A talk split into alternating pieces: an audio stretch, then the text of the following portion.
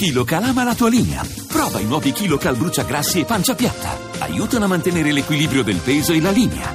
KiloCal, da Pulpharma in farmacia. Voci del mattino.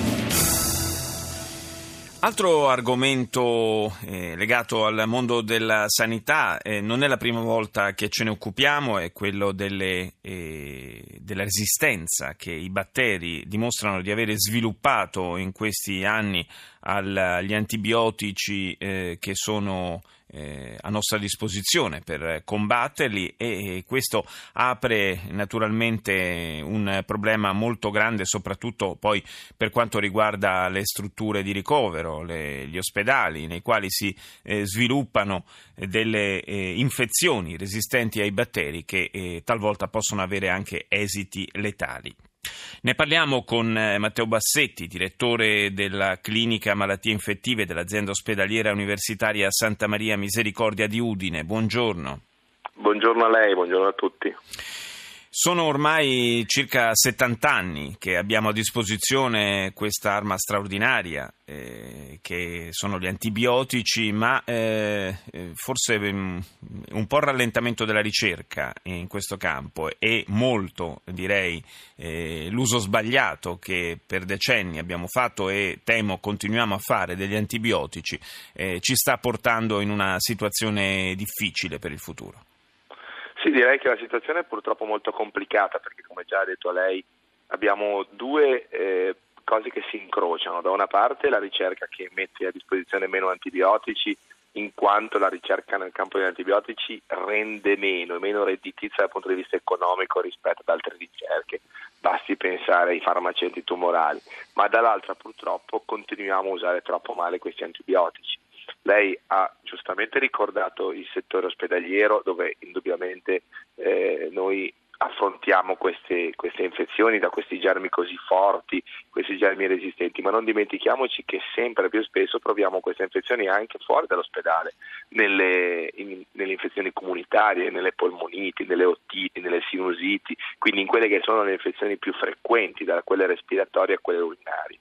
Le case di riposo, che sono piene di queste problematiche. Quindi il problema sì che riguarda l'ospedale, ma sta sempre di più riguardando anche l'ambito comunitario. Eh, gli antibiotici sono stati scambiati e continuano ad essere scambiati per eh, farmaci sintomatici quando farmaci sintomatici non sono, non dimentichiamoci che gli antibiotici sono gli unici farmaci oggi eziologici, cioè in grado di uccidere il microorganismo, il batterio che causa l'infezione e quindi risolvere. Quindi o tutti noi ci rendiamo conto di quanto siano importanti questi farmaci e quindi ci mettiamo a usarli in maniera differente, più razionale, più appropriata, oppure ahimè rischiamo di eh, trovarci nella cosiddetta epoca eh, post-antibiotica, ovvero dove non ci saranno più antibiotici che funzionino. E questo apre degli scenari spaventosi perché ricordiamo che in assenza eh, di, di, antibiotici anche, anche delle, delle, infezioni apparentemente banali possono diventare eh, letali e possono diventare letali anche su larga scala. Quindi eh, l'appello veramente è a un uso ehm, sensato eh, di questi medicinali, cioè usiamoli esclusivamente per quello per cui sono stati eh, pensati e vengono prodotti. È un appello che va lanciato anche ai medici però.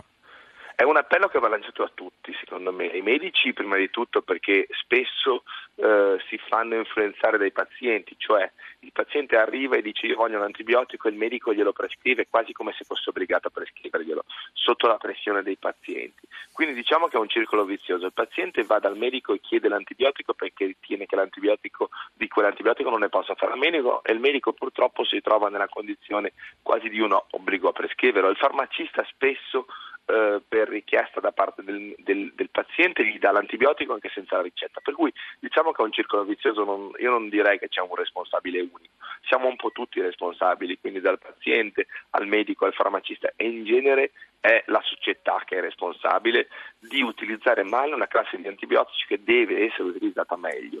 Eh, paesi, altri paesi europei, Nord Europa, ma la stessa Francia che è vicino a noi, sono molti anni che ormai ha iniziato programmi di, di, uso appropriato degli antibiotici. Bisogna che anche noi in Italia ci rendiamo conto di quanto questa classe di farmaci sia preziosa e che sia una classe di farmaci da usare con cautela, cioè non diciamo di non usarla, ovviamente è una classe di farmaci che ha cambiato la storia della medicina, certo. basti pensare che se oggi noi viviamo così a lungo è anche e soprattutto grazie agli antibiotici, ma si tratta di usarli con più cautela, eh, considerandoli come appunto dei farmaci preziosi e salvavite, come tali devono essere considerati. Non ho tre compresse di, di, antibiotico nell'armadietto che ha finito mio nonno, allora c'è un po' di febbre e vado e me lo prendo. Questo è un grande errore, l'autoprescrizione e considerare appunto questi farmaci alla stregua di altri, eh, di altri sintomatici, basti pensare all'antipiretico, all'antinfiammatorio. Ecco, vogliamo ricordarlo, non servono quando si ha la febbre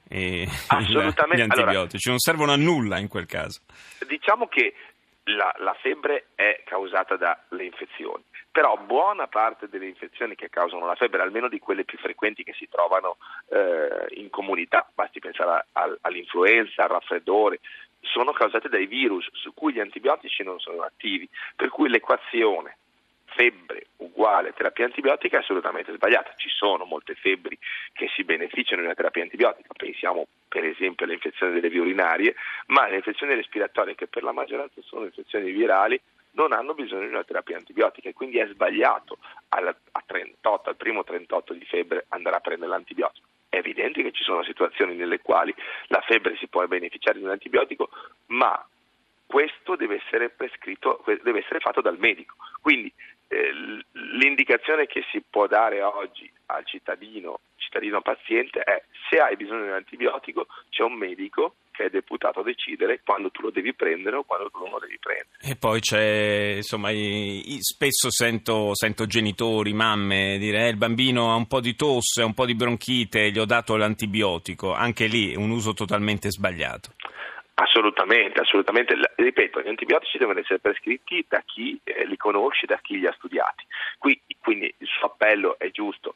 La, la, l, I cittadini devono imparare a non richiedere o non utilizzarlo. I medici, dal canto loro, eh, hanno utilizzato anche loro male gli antibiotici, per cui devono, dobbiamo un po' tutti, tutti ripensarci. Come dico, eh, non c'è una colpa, una responsabilità. C'è da prendere una nuova coscienza del fatto che questi antibiotici eh, sono stati utilizzati troppo e forse anche male, ma questo andava bene fino a vent'anni fa quando la ricerca eh, farmacologica metteva a disposizione un nuovo antibiotico al mese. Oggi purtroppo non è più così, quindi un nuovo antibiotico al mese non c'è più, eh, il futuro è purtroppo per i nuovi antibiotici non così brillante e quindi ciò che abbiamo a nostra disposizione, cioè gli antibiotici eh, che abbiamo dobbiamo, momento, dobbiamo considerarli dobbiamo... come preziosi, assolutamente. Grazie a Matteo Bassetti per essere stato con noi, la linea Val GR1, Daniela Battista, ci sentiamo più tardi.